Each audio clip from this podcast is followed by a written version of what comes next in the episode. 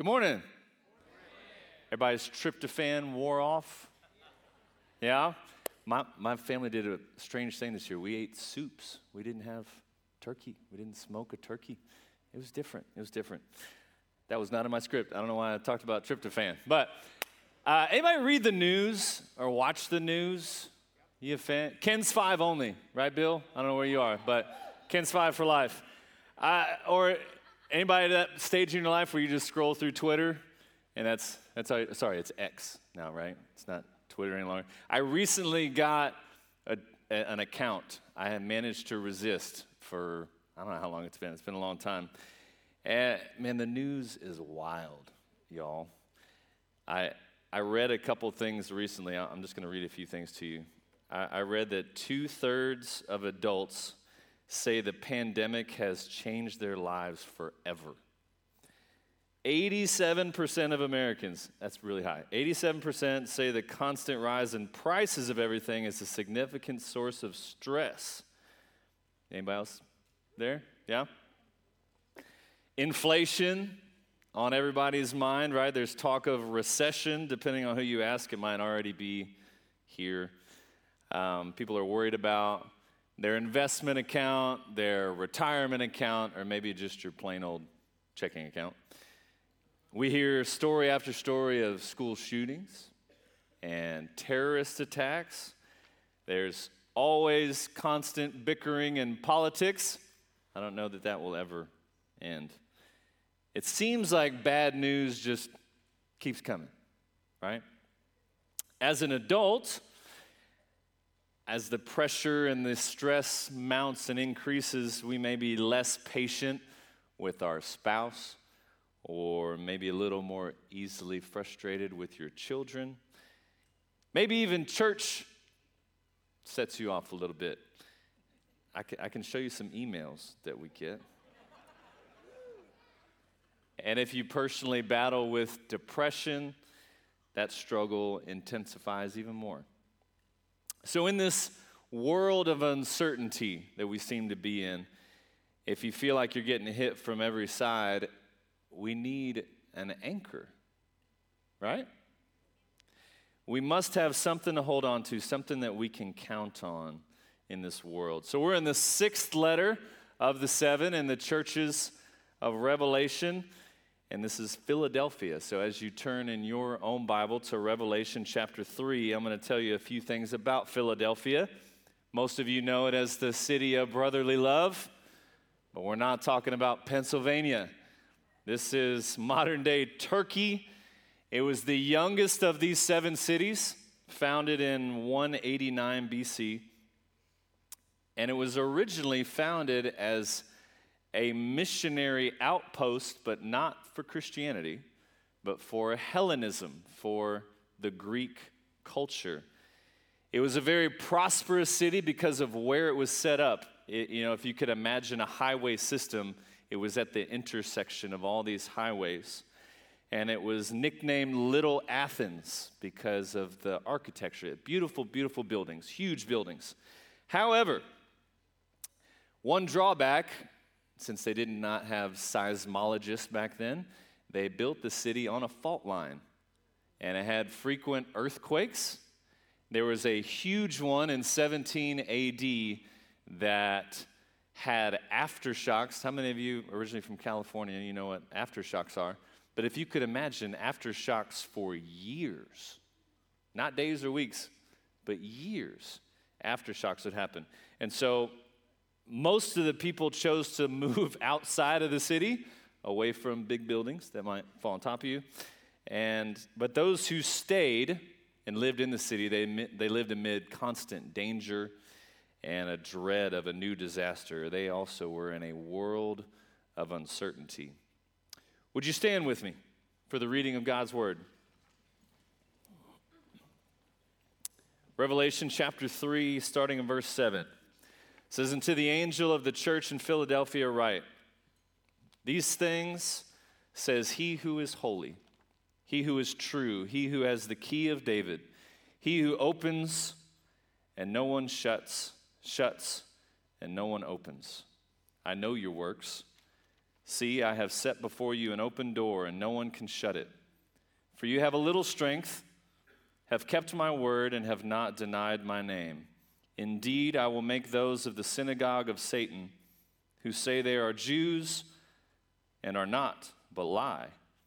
Indeed, I will make them come and worship before your feet, and to know that I have loved you. Because you have kept my command to persevere, I also will keep you from the hour of trial, which shall come upon the whole world to test those who dwell on the earth.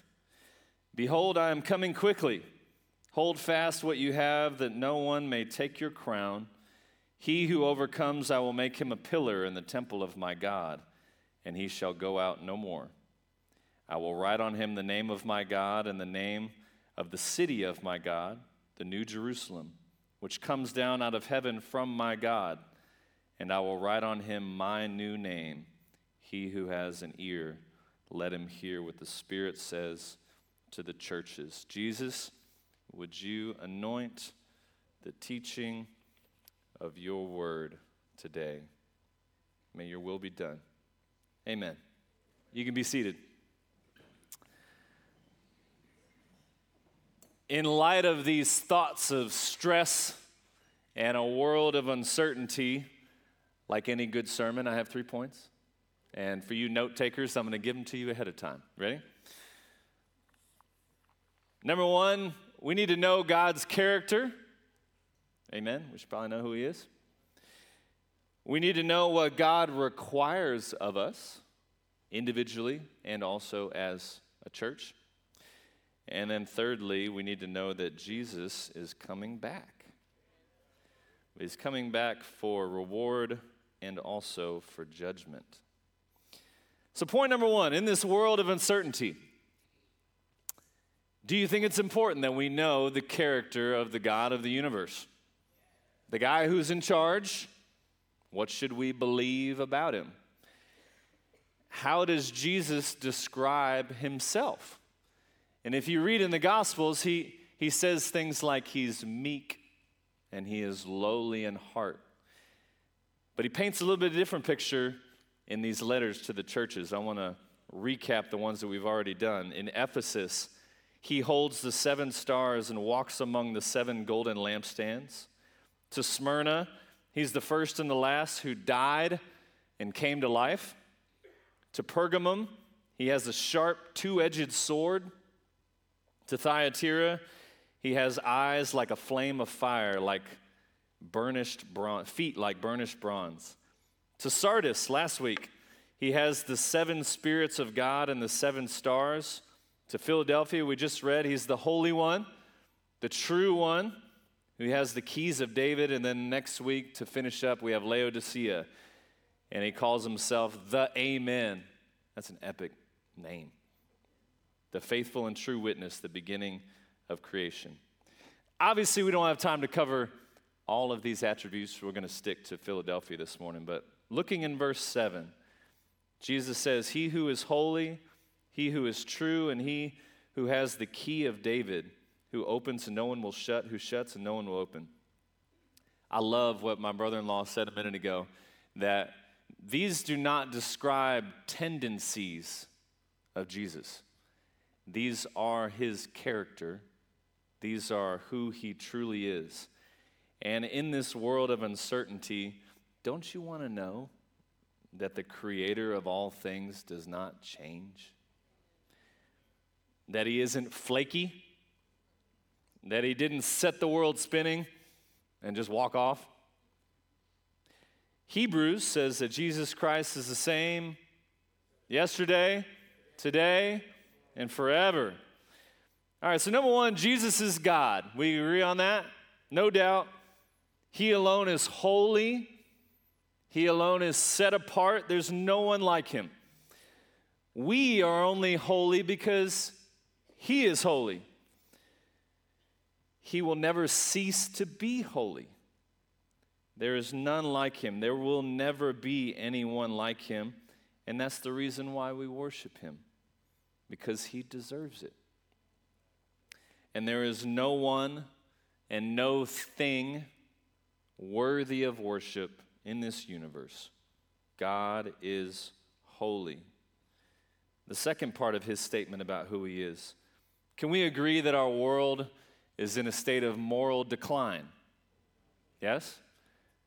And I would say it's because we cannot agree on what truth is.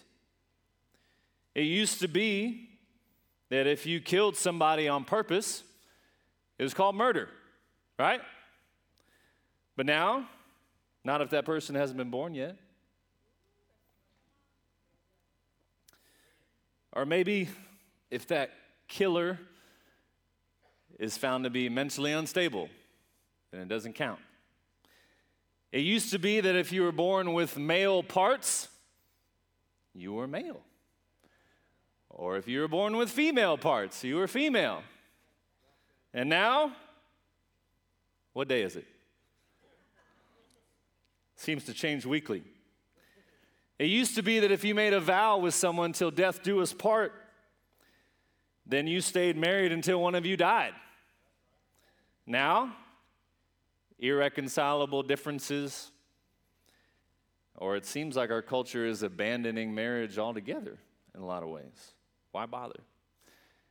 And even in Jesus' day, Pontius Pilate asked him, What is truth? Jesus is the truth, right? He is the Word, the Word is the truth. Can we agree that this Bible we have in our hands is infallible, inerrant, the inspired Word of God? This Word is the standard of what is true and what is false what is real and what is fake. God is true. That's how he describes himself. And thirdly, if you were a Jew and you read this letter, they would see this part about the key of David and they would instantly think, Isaiah, I know where he's going with this. Let's check this part out. In Isaiah chapter 22, starting in verse 20, it says, then it will come about on that day that I will summon my servant Eliakim, the son of Hilkiah, and I will clothe him with your tunic and tie your sash securely around him. I will hand your authority over to him, and he will become a father to the inhabitants of Jerusalem and to the house of Judah. Then I will put the key of the house of David on his shoulder. When he opens, no one will shut. When he shuts, no one will open. I will drive him like a peg in a firm place, and he will become a throne of glory to his father's house. Obviously, this is talking about the Messiah, salvation. We know that God alone saves. Amen. Matthew 121 says, "And you shall call his name Jesus, for he will save his people from their sins." Is that not comforting? that he will save.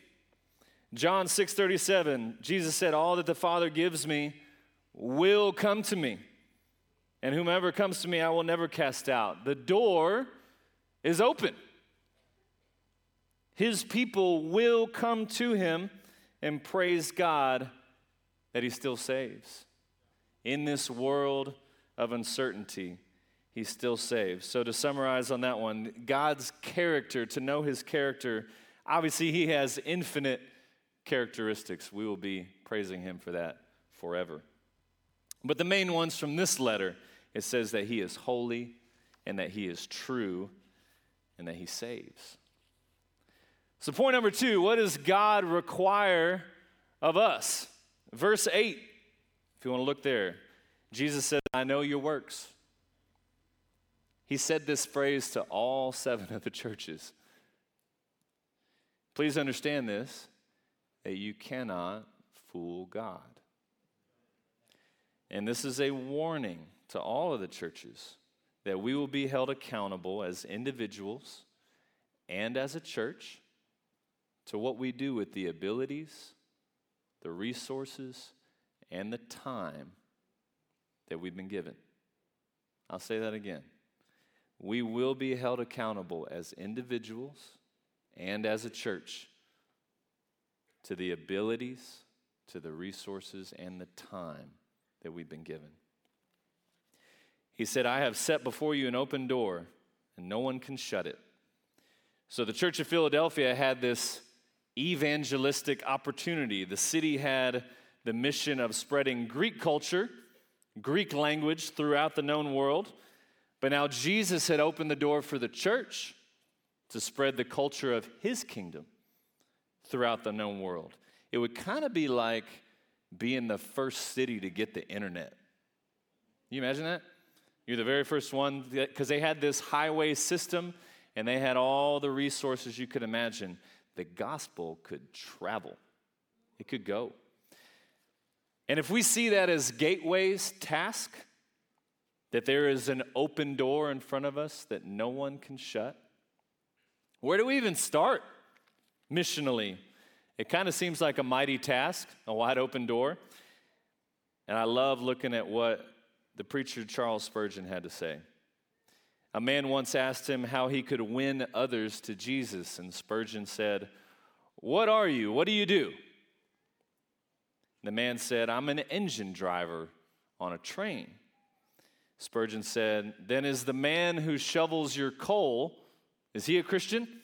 The man said, I, I don't know. He said, Well, go back, find out, and start on him. And that's our mission, right? To help our friends, those who are already in our lives, to become devoted followers of Jesus. And it starts with your own children, it starts with your extended family, and then maybe folks at your work, maybe folks at HEB, maybe folks at the gym. Jesus says, No one can shut this door. Now, there's many ways to take this phrase, but I think what fits best in the context is that Jesus has opened a door and only He can shut it. And make no mistake, he will shut it. Luke 13 25 says, When once the master of the house has risen and shut the door, and you begin to stand outside and to knock at the door, saying, Lord, open to us, then he will answer you, I do not know where you come from. There will be a day when the door is shut and no one else can come in. Right now, it's wide open. And we must work while it's still light, for there will come a time when no one can work. And like we said before, this is a warning. Please heed this warning that you cannot fool God, that we will be held accountable as individuals and as a church to what we've done with our abilities and our resources and the time that we've been given. Still in verse 8, you have little strength. Jesus just called me weak, bro. I rode my bike yesterday. I lifted a little bit. I don't know. but in the Bible, is it such a bad thing to be weak? 2 Corinthians chapter 12, Paul says, And he said to me, My grace is sufficient for you, for my strength is made perfect in weakness. Therefore, most gladly I will rather boast in my infirmities that the power of Christ may rest upon me. Therefore, I take pleasure in my infirmities, in reproaches, in needs, in persecutions, in distresses for Christ's sake. For when I am weak, then I am strong. Okay, Jesus, you can call me weak. and That's fine. Still in verse 8, Jesus says, You have kept my word. What word is that? Has Jesus given the church directions? You betcha. As a Christian, one of the best ways you can grow, here's a pro tip for you, is by knowing and studying Christ's commands. Next time you read through the Gospels, take note of every command that Christ gives to his disciples. And the commands were the same to the church of Philadelphia and the commands are the same to the church of Gateway. Amen? Most people agree that Jesus gave about 50 different commands. Obviously, we're not going to go over all those today, but I picked out 10 that I think specifically apply even to our church. Love your enemies, lay up treasure in heaven, honor marriage, Love your neighbor. Do this in remembrance of me. Feed my sheep. Beware of false prophets and teachers. Pray for laborers. Anybody got that 1002 alarm? We'll try to see if that can go off during our service today. Go to offenders directly and privately. And we can't forget make disciples. There's a lot more, but there's your homework assignment. Go find the other 40, okay? Finishing up verse 8, Jesus says, You have not denied my name. Matthew 10 33, Jesus says, Whoever denies me before men, him I will also deny before my Father in heaven. And what happens when someone is denied by Jesus? What happens when he says, I don't know you? Make no mistake, hell is a real place, and there are many, many, many people going there. So, point number one was that we need to know God's character, right? That He is holy, that He is the truth, and that He saves. And number two, we need to know what God requires of us individually and as a church in this world of uncertainty. Point number three, anybody remember what it was? Jesus is coming back. Woo! Anybody excited? I know it's 9 a.m. He's coming back, y'all. Not everyone is excited about that. Verse 9, Jesus says, I will make those of the synagogue of Satan who say they are Jews and are not, but lie. So apparently, there's the Christians in this church of Philadelphia, they were being persecuted by Jewish people who weren't actually Jewish. And there's an obvious connection today to the modern church. We will always be harassed and persecuted by those who do not know God and hate Jesus. Jesus promises us that. But we'll also be harassed and persecuted by those inside the church that claim to be of God and know God, but they really don't. They may go through the motions, they may speak the language, they may walk the walk, but they don't know or love God at all. And they usually complain. That's how you find them most of the time. In my experience, remember I talked about emails earlier? Most of these folks are very critical. You hear things like, man, the music's too loud, or the sermon was too long, or there aren't any small groups I like in my neighborhood on my street. There aren't enough taco options. My kids didn't like the snack they got. I got here 20 minutes late and I had to park on Leslie Road. Jesus warned us all throughout the Gospels that there will be weeds growing up with the wheat. Just know that it's going to happen. Still in verse 9, he says, I will make them come and worship before your feet.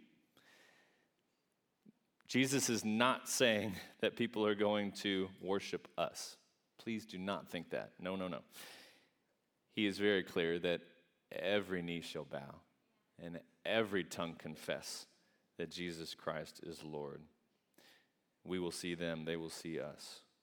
In concluding verse 9, he says, To know that I have loved you. So these false believers will realize in the judgment that God truly loves the true believers. And there will be a clear separation of sheep and goats, and the sheep will enter into his rest, and the goats will exit to everlasting punishment. Verse 10 he says, Because you have kept my command to persevere, I also will keep you from the hour of trial, which shall come upon the whole world to test those who dwell on the earth. All right. Most scholars would say that Jesus is talking about the great tribulation. Um, we definitely don't have time to conquer that today. All right. That, that would probably a whole year. Um, eschatology, the study of the end times, there are a lot of theories about how that's going to go down. And one of the biggest questions that Christians have is are will we escape the tribulation or does God promise to be with us while we're in it? And I can firmly tell you I have no idea. I don't know. I do know this. I believe it would be a mistake to teach the church that they never need to worry about suffering. I believe that every Christian should know how to suffer well.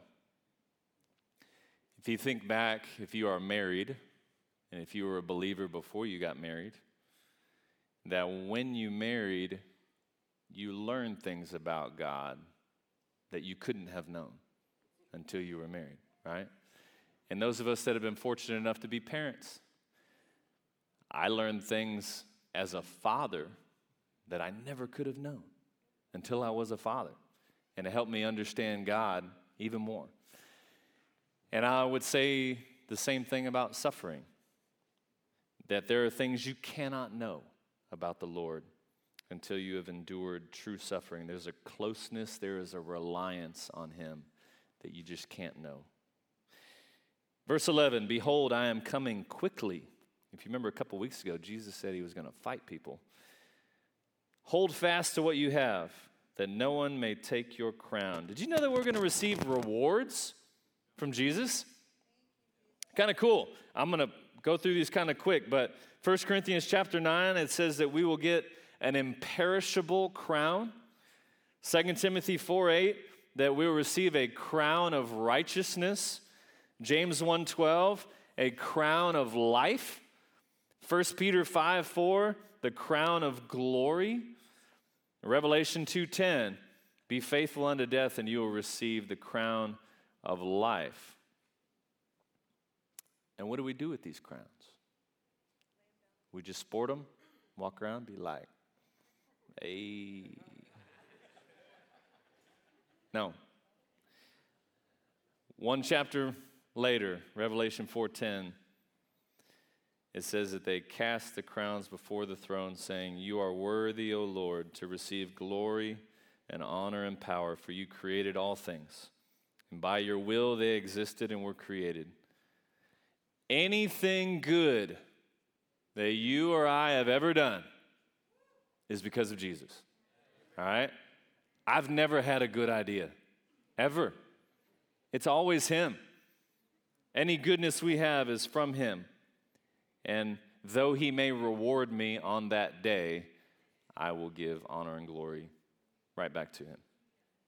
In verse 12, he says, He who overcomes, I will make him a pillar in the temple of my God, and he shall go out no more.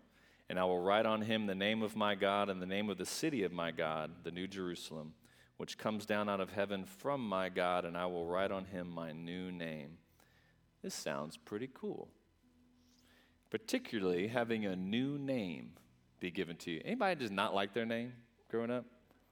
I so I was raised by non-Christians and they named me Christian. Prophetic, maybe? I don't know. But God only gives new names to those who he truly has favor upon. Did you know that? He changed Abram's name to Abraham. He changed Sarai's name to Sarah. Jacob, he changed to Israel. He changed Simon's name to Peter. He nicknamed John and his brother James what? The sons of thunder. I'm always, I'm, i want to find out what that means. I really do. And remember, Paul was originally called Saul. We're, we're going to be in pretty good company. What an honor to be in that company, to be given a new name by God Almighty. So, to recap, in this world of uncertainty, we need to know God's character. We need to know what He requires of us individually and as a church. But, man, maybe most importantly, we need to know that Jesus is coming back for punishment and reward. And he finishes with, He who has an ear, let him hear what the Spirit says to the churches.